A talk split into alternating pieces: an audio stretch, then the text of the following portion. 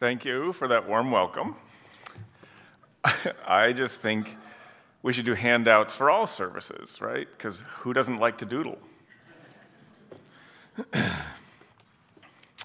uh, pray with me as I go into the morning message. Come, Jesus. Let your presence be fully with us here. Help us to hear you, to understand how much you know us, care for us. Amen. So, for those of you who have small children or who once upon a time were small children, you know that it takes about 20 years for the real stories to come out, right? When it's safe. So here's one. Our third, Joe, and our fourth, Cassie, when they were young, were to have an hour long quiet time every afternoon, something they didn't relish. And so, somewhere not too far into it, Joe would say to Cassie, the younger, Go ask mom and dad if it's time for our quiet time to be done. Now, both of them would have known that it wasn't.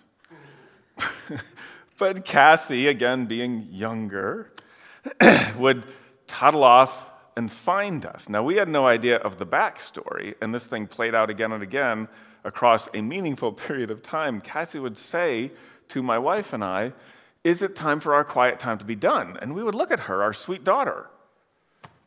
And we would say, No, Cassie, it is not time for your quiet time to be done. Go back to Joe. We will let you know. and so she would toddle off and give the message to Joe, carrying with her the full complement of umbrage of upsetness that should have been shared amongst their little group, right? For years, we thought that in this one little domain, Cassie was the uppity one, the rebellious one, the one, the, the one chafing at constraints. And so she carried that thing that we call, you know, don't kill the messenger. In this case, don't be mad at the question asker she carried that whole complement of upsetness with her. Which is of a kind with the story that we're going to encounter with Jesus this morning, where someone speaking a question of anxiety on behalf of the group bears the brunt of the response of Jesus. But we, all these centuries later, get to be grateful for their temerity to ask such a question. So, this is from the Gospel of Luke. In the middle of a journey of Jesus, one town to the next, to the next, to the next. It starts like this Jesus traveled on throughout cities and villages, teaching and making his journey to Jerusalem. And someone said to him, Lord, is it the case that those being saved are few? So, this is a question that is spurred in this person by proximity to God. It's not a question that you would sort of ask your neighbor as you're walking along, not a typical topic for conversation. There's a sense that Jesus is different, that he is unusual, that he carries within himself godness, or at least proximity to God, based on what he says, how he talks, what he does, the kinds of actions that he performs. And so he triggers in this person an anxious God question. It's a question that probably reflects a general apprehension in the group, but it makes me wonder for me or for you. If you felt that you were actually close to God, like God was near, in a way that wasn't typical in the daily course of events, what would you think? What would you wonder? if I'm really close to God, will God like me? Maybe you would just have happy thoughts. This is great. Woo, thumbs up, close to God, hooray. but my guess is for a lot of us, we would have nervous thoughts. Again, will God like me? How does God feel about me?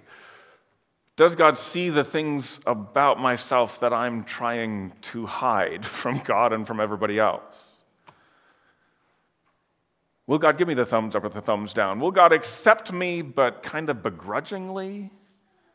like, well, okay, you've sort of made a mess of life, but pff, Jesus.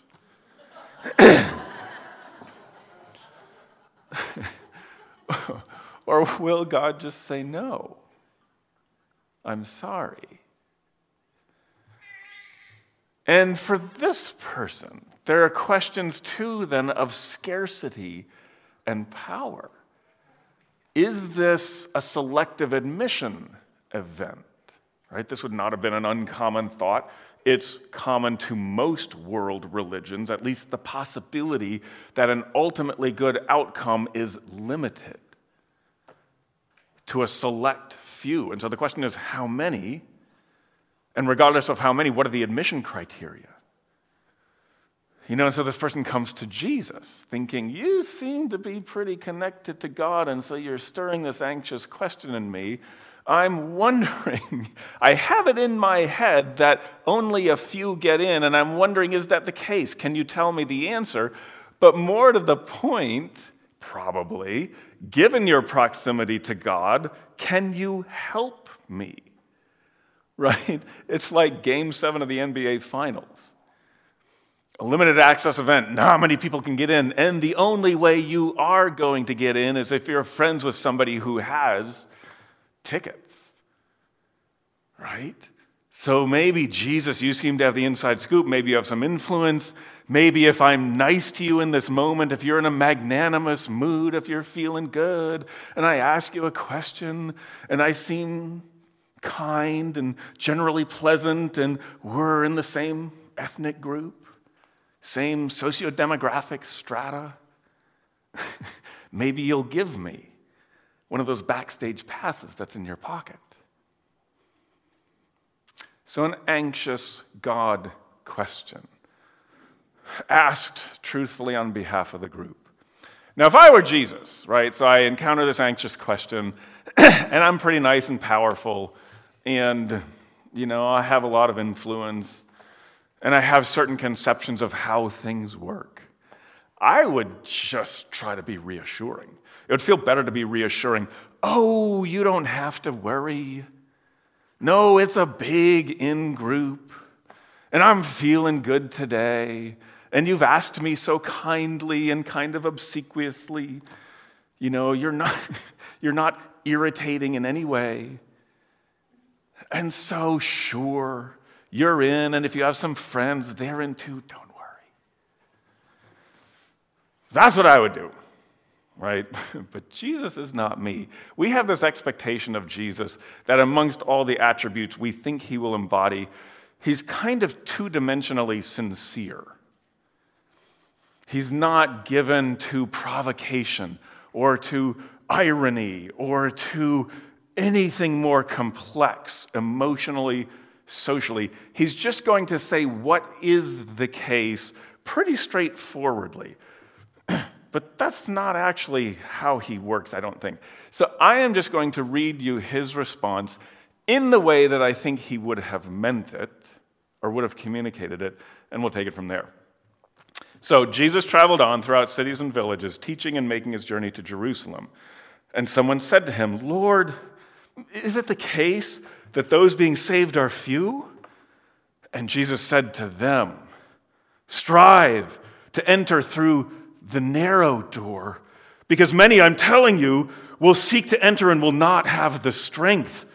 And then the master of the house will get up and shut the door, and you'll go and stand outside and knock on the door, saying, Lord, open it for us. And he answering will say to you, I do not know you, where you come from. And then you'll begin to say, but we ate and drank before you, and you taught in our streets. And he'll shout back at you, I do not know where you come from. Stand away from me, all you workers of injustice. There will be weeping and grinding of teeth when you see Abraham and Israel and Jacob and all the prophets in the kingdom of God, but yourselves flung outside.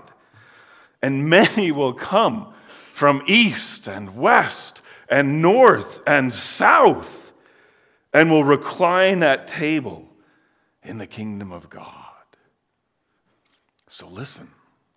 There are those who are last who will be first, and there are those who are first who will be last.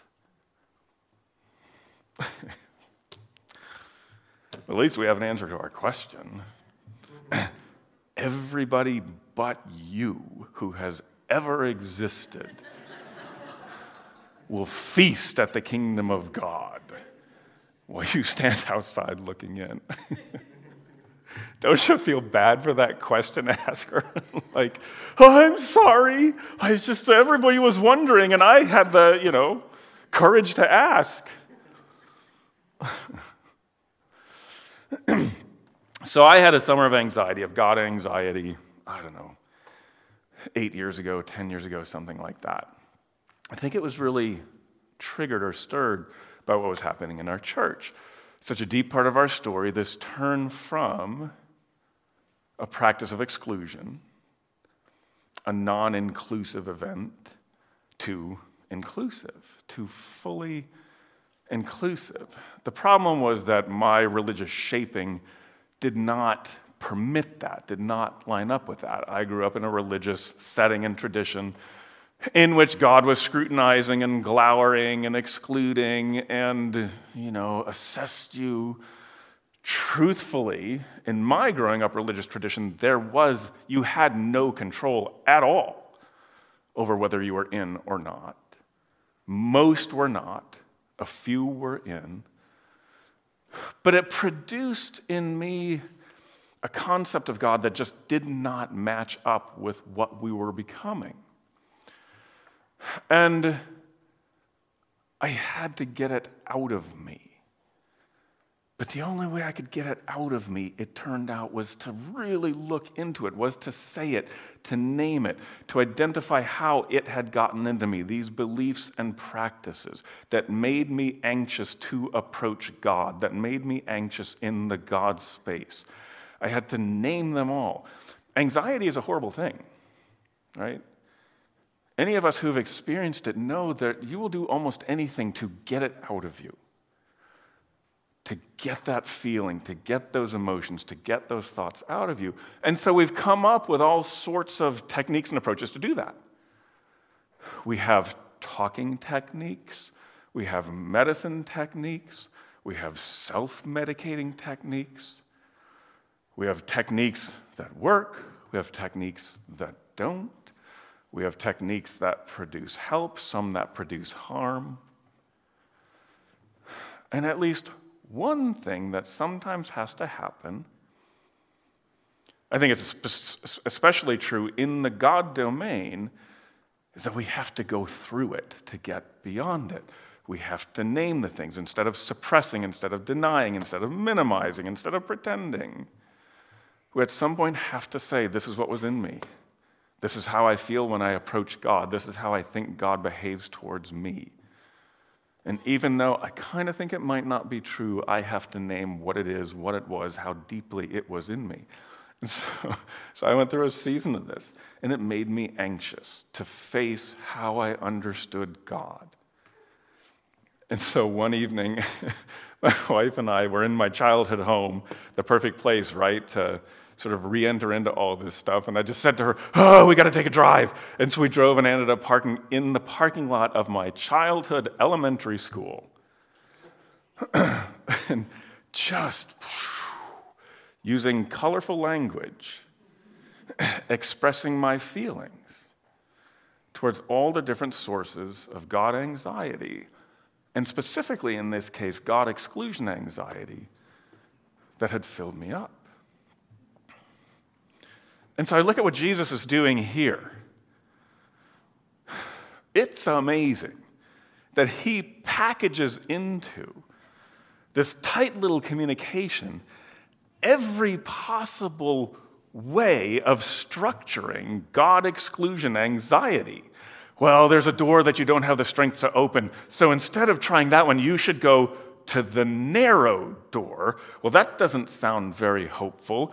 And then you'll just be hanging out doing okay, and you'll realize the master of the house has shut the door. And in that moment, you'll feel anxious that you can't get in. So you'll go to the master. and you'll say, oh, Let me in. And the master will say, I don't know you. I don't know who you are. I don't know where you come from, which apparently is strangely important. And then you'll say, But what are you talking about? We hung out together. I came and you talked, and I brought a side dish to the potluck. And the master, like a little bit unhinged, like on the front edge of dementia or something, I don't know you. Go away from me, you evildoers. Somehow you'll get in only to be flung out. And then you will watch as every single human who has ever existed, the ones in your religion who you have modeled your life on, and then from the north and south and east and west, right? The grand nightmare of exclusion. Everybody's in but me. And so Jesus presents to his listeners in rapid fire succession all the possible ways that we can be anxious about this specific topic. and so, a couple of things that are interesting to note. The first is that when we read Jesus' stories, we have to be careful that we don't assume that a man of power is God. Right? This still is our propensity, as anti patriarchal as we fancy ourselves to be, when we encounter a man of power, especially in a Jesus story, our assumption is God. That must be God. And so we make this into God. And the trap in this story is that power would love that. If you read this story sincerely, which you can do if you just check out the part of your brain that needs rationality and coherence, which we are more than willing to do, if you read this story sensibly, it is lovely for power. Because you and I, as anxious parishioners who think, oh, I don't know if I'm in, power says, yeah, that is something you should be worried about. And I know how this system works. And so power uses our anxiety to control us, to dominate us. But I'm telling you, Jesus would never, ever, ever, ever tell a story in which that's the point. Jesus would never tell a story in which the conclusion is power can use your anxiety to control you. Jesus is here to free, Jesus is here to liberate. I think Jesus genuinely knows how our, our anxiety works. He is genuinely here to release us from it, but sometimes we need to face it. Now, thankfully, he's not always like this, right? I mean, part of how we know that I don't think this is what Jesus actually thinks about how stuff works is he says something like this. This is in chapter 14, where his close friends are having abandonment anxiety. Jesus is about to leave, and they're saying, What? We were just getting started. We don't know what to do without you. And Jesus says this Do not let your hearts be troubled. Have faith in God and have faith in me. In my Father's house, there are many places of rest. Would I otherwise have told you that I am going to make a place ready for you? And if I go and make a place ready for you, I am coming again and will take you along with me, so that where I am, you might be also.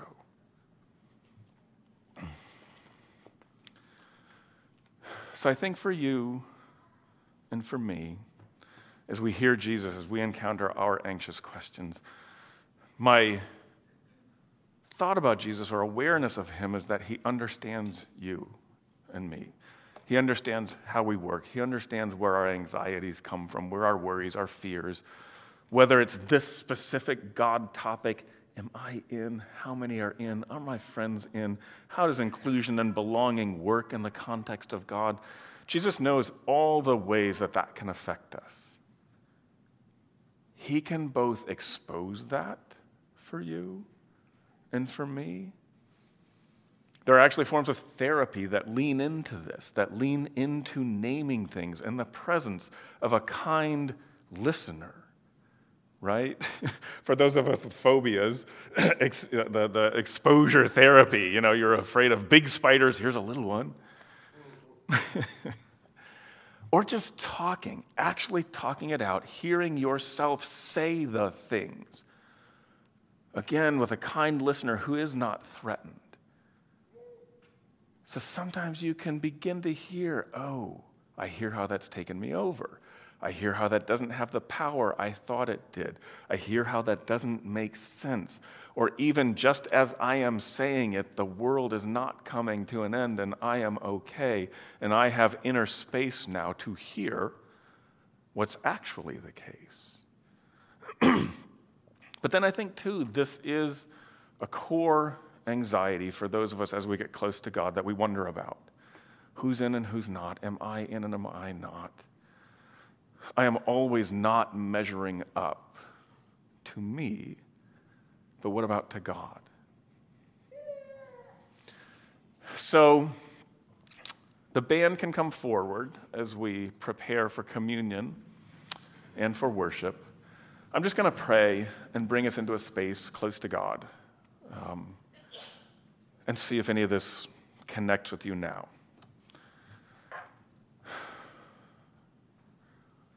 So, Jesus, we bring ourselves to you. um,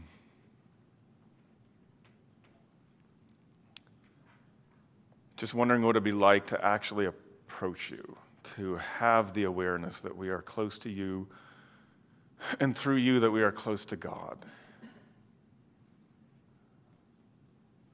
What questions does that stir in us? What wonderings?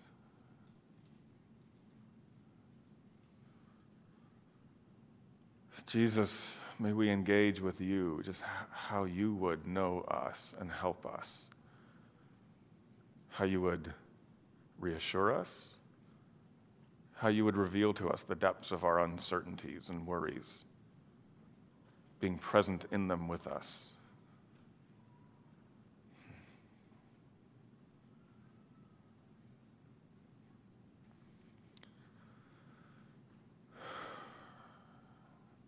Thank you for your fullness, for your perception, for your presence with us this morning. Amen.